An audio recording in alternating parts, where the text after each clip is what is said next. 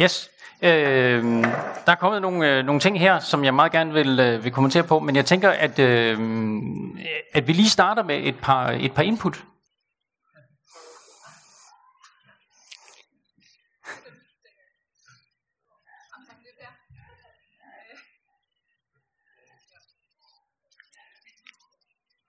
Der er en, der har sms'et her. Straffer Gud ondskab og synd i dag? For eksempel gennem sygdom og ulykke. Det vil jeg gerne dele op i to. Straffer Gud ondskab og synd i dag? Ja. Gennem sygdom og ulykke?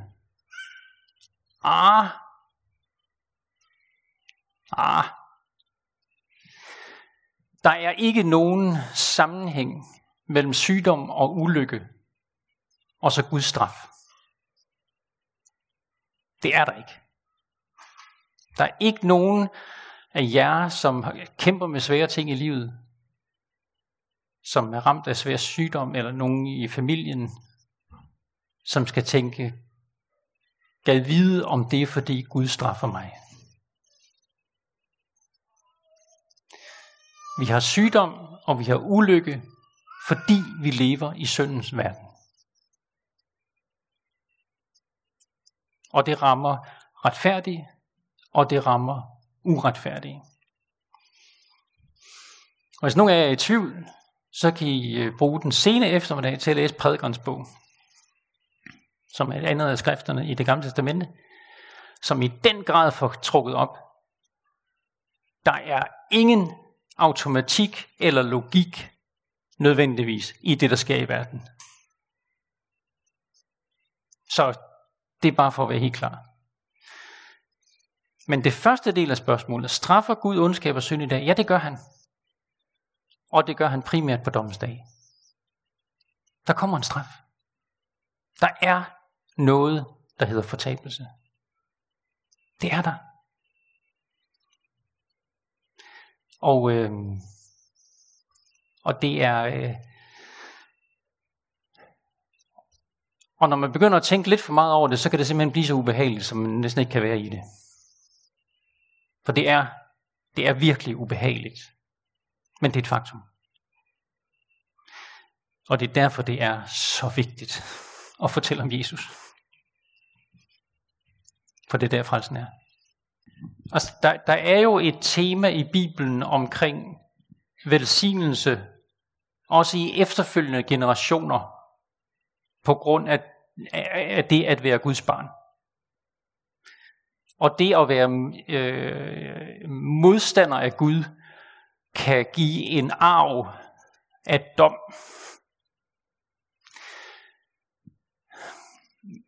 Men det er...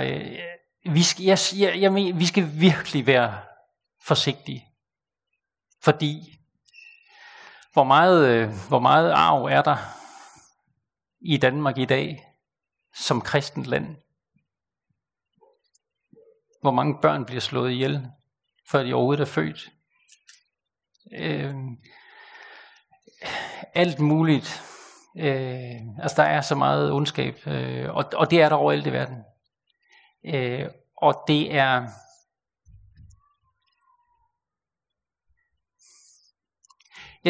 Jeg tror simpelthen ikke, at vi skal kigge efter Guds mønstre. Det vi er kaldet til, det er at bringe velsignelse der, hvor vi bor. Fortæl om Jesus, men også bringe velsignelse og godt. Altså, jeg tænker jo, det her sted, hvor vi er i dag, det er jo også et sted, som bringer velsignelse og godt ind i et lokalsamfund. Og det mener jeg er en god ting.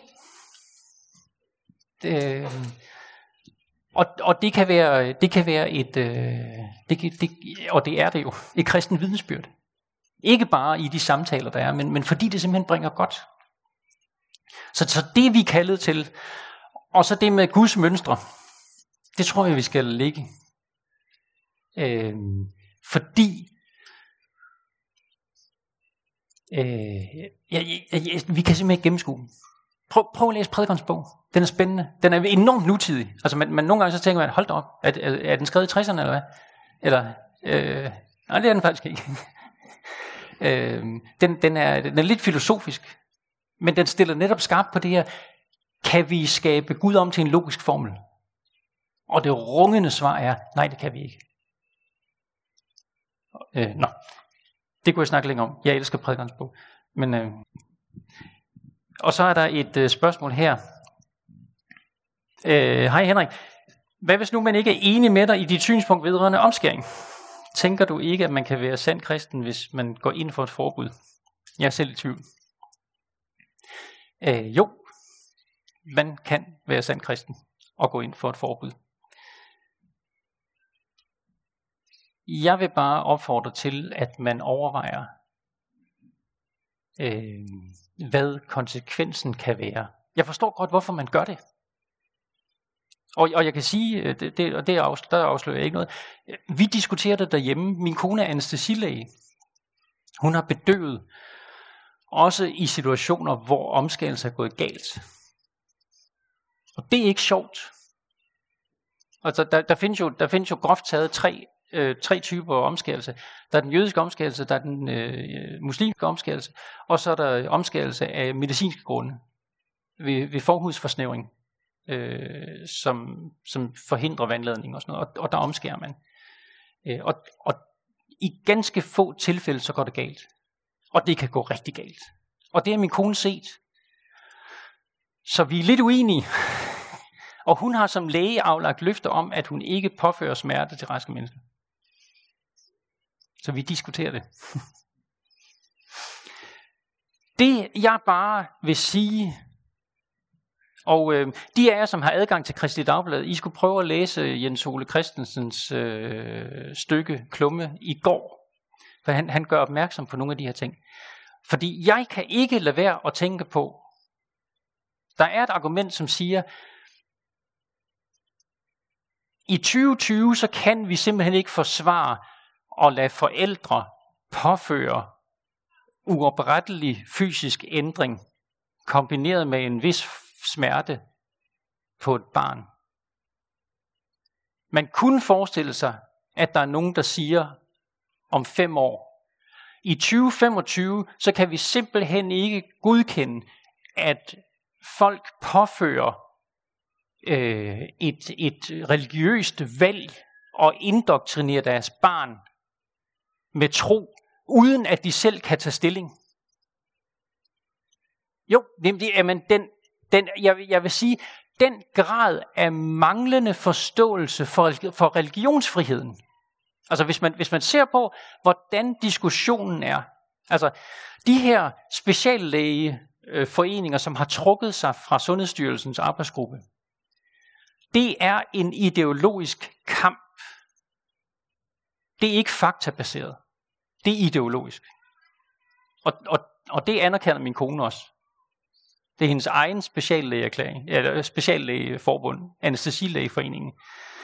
Det er deres formand, han er drevet af en ideologisk dagsorden, som vil have religion ud af det offentlige rum. Kan I huske, der Fogh sagde det? Religion skal ud af det offentlige rum. Det er noget, som hører hjemme inde i hjemmene. Og der er et meget lille skridt derfra til at sige, og man må heller ikke indoktrinere børnene. De skal have lov at vælge frit. Jeg mener, det er ikke os i spøgelser. Jeg mener, det er en reel fare. Og derfor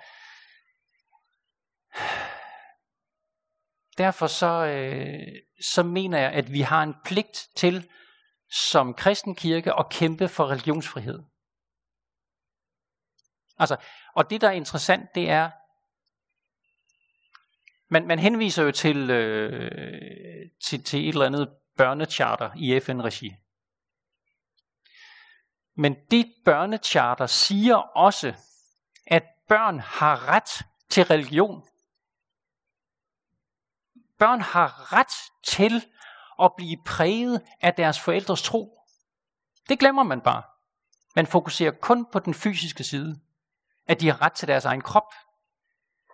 Men det er faktisk sådan, at FN siger, at børn har ret til at blive påvirket af deres forældres tro.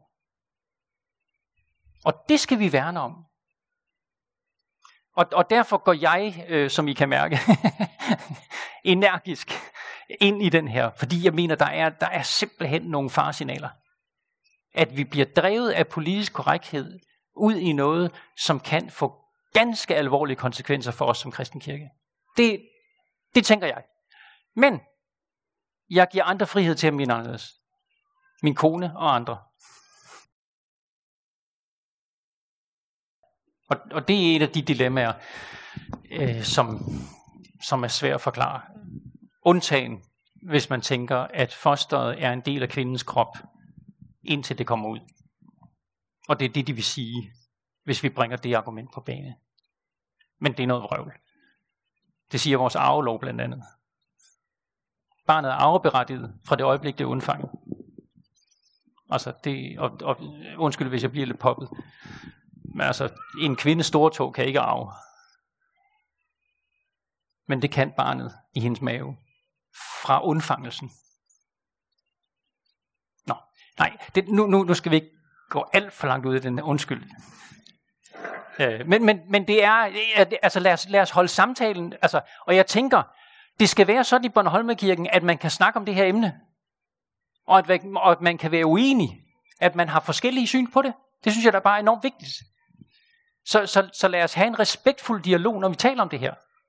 Altså lad være med at tale om dem, som mener noget andet, som dumkopf, eller hvad man nu lærer af de her turister, som kommer. Ja. Godt.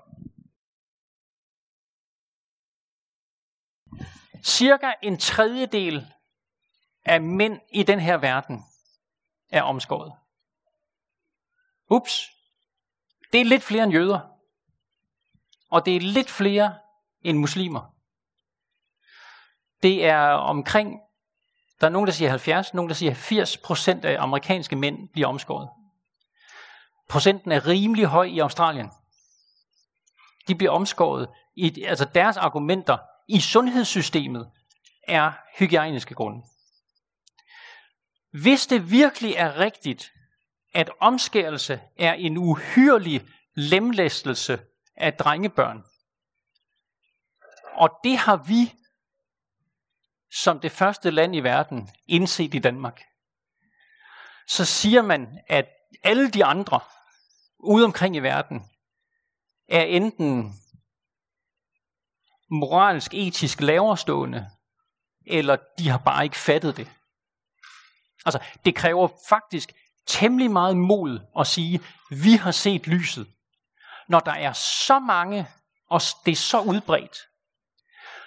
Og det, jeg mener, man skal diskutere, og så det ene argument er, der er faktisk 1/3 cirka mænd i verden, der bliver omskåret. Og det andet argument er, hvorfor er det, at vi ikke diskuterer, hvordan kan vi lave det her indgreb, så det er skånsomst muligt. Det synes jeg er interessant. Hvordan sikrer vi os, at man i de jødiske samfund, i muslimske cirkler, vi kan lige så godt tale åbent om det. Jøderne har ret meget styr på det der. Jeg tror ikke, der er et eksempel i de sidste 100 år i det jødiske samfund, hvor en omskærelse er gået galt. Dem, der foretager indgrebet blandt jøderne, er bedre uddannet til det, end kirurgerne på Rigshospitalet. Der, hvor det går galt nogle gange, det er de muslimske. Og det er, fordi de ofte udfører det senere, hvor drengene er ældre. Og der kan det gå galt. Og der er jo beretninger om drenge, som først får det udført, når de er bevidste, hvor de stadigvæk kan huske det som voksne og opleve det som et massivt overgreb, hvor de bliver fysisk fastholdt og smerten og alt muligt. Det skal vi gå ind og arbejde med og sige, vi bliver nødt til at lægge nogle sundhedsfaglige rammer omkring det her, så de får den bedst mulige smertedækning, hvis de skal have lov til at udføre deres religion. Og det interessante er jo, at muslimerne faktisk ikke, det er ikke påbudt i Koranen. Det er en kulturel ting i den muslimske verden, mens det direkte er påbudt i den jødiske religion. Nå, var det hjælp? Yes. Nogle andre pointer fra jeres snakke, Hvis vi skal prøve at skifte tilbage til Mika. Jeg har et par sms'er også, hvis det er. Der er en, som sender spørgsmål. Har jøderne stadig personer, de opfatter som profeter? Det generelle billede, nej, i forhold til nulevende personer. Der er nogle jødiske sekter. Altså jødedom har også sekter, ligesom den kristne kirke har sekter. Og der er nogle af de jødiske sekter, som ser nulevende rabbiner, eller som en form for profeter, som viderefører åbenbaringen. Og der er nogle af dem, som har skabt virkelig alvorlige problemer, politisk og socialt.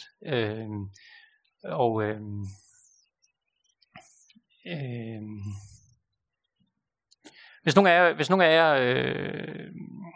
jer har Netflix, det er nok ikke ret mange af jer, der har, men hvis der er enkelte, der har Netflix, så er der en serie, der hedder Unorthodox, som faktisk er meget, meget interessant, om en pige, der vokser op i en jødisk sekt i New York, og faktisk ret loyalt beskriver, hvad er det for et liv, der leves der, og hvad er det for en grad af social kontrol og alt muligt. Og der kommer, altså lederen af det samfund er jo næsten en profetskikkelse, og der går det galt. Det er en, ja. Men så jødedom som generelt fænomen, nej, ikke profeter i dag, men de anerkender de profeter, som er i Gamle Testamentet. En anden, du sagde, at dem, der blev forenet med Israel, og hvem det er. Jeg skal lige være sikker på, om jeg forstår spørgsmålet rigtigt. Jeg prøver at svare, ellers må du lige komme tilbage. Jeg tænker på os kristne. Altså, dem som Israels folk blev, det globale rige, som Mika forudså i kapitel 4, hvor folkene strømmer til, og hvor de der folk, der strømmer til sammen med Israels folk, bliver et nyt fredsfolk. Det tænker jeg, det er den kristne kirke. Og hvis det ikke svarede, så kom hen og hiv mig i ærmet. Så tager vi lige en snak om det. Yes, det var, hvad jeg havde på sms'en. Er der andre, der har lyst til lige at bidrage med et eller andet til sidst fra snakkene? Du får lige en mikrofon, så kan alle høre. Og det er, jeg tror, når hvis vi med fare for at smide en håndgranat, som vil give endnu en eksplosion, nu har vi taget den med omskærelse, der er ingen tvivl om, tror jeg, at her i Bornholmerkirken, så er der forskellige syn på Israel, landet Israel, og folket, og det jødiske folk, og deres plads i endehistorien og sådan noget. Og jeg er selv kommet til et punkt, hvor jeg simpelthen ikke kan finde ud af det. Jeg har deltaget i så mange debatter om det emne, så jeg er helt grundlæggende forvirret.